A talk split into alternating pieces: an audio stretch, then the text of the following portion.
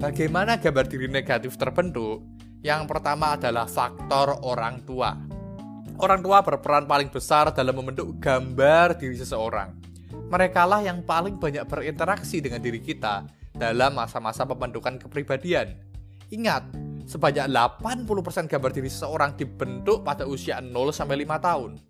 Jika seorang anak pada usia tersebut sering menerima kritikan, kurang kasih sayang, kurang pujian, dimarahi secara berlebihan, dibanding-bandingkan dengan kakak, adiknya, dan merasa tertolak, maka gambar diri anak tersebut bisa terluka. Sekali saja mereka memberikan label diri negatif pada seorang anak, maka anak tersebut akan menyerapnya dan membawa gambar diri itu hingga dewasa, baik secara sadar maupun secara tidak sadar. Perkataan-perkataan negatif dari orang tua sangatlah mempengaruhi gambar diri seorang anak. Contoh perkataan negatif yang sering diucapkan orang tua adalah, "Kamu sangat bodoh, kamu nakal sekali, kamu sudah besar, kamu pasti gagal."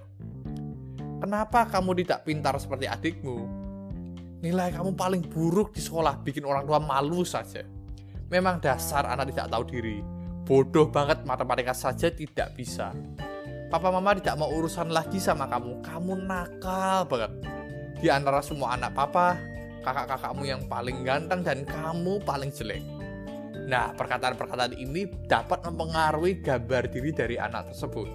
Jika pada usia pertumbuhan anak menerima perkataan-perkataan pedas seperti yang baru saja Erik ucapkan, gambar dirinya bisa rusak. Dia akan merasa tertolak, minder, dan kurang percaya diri.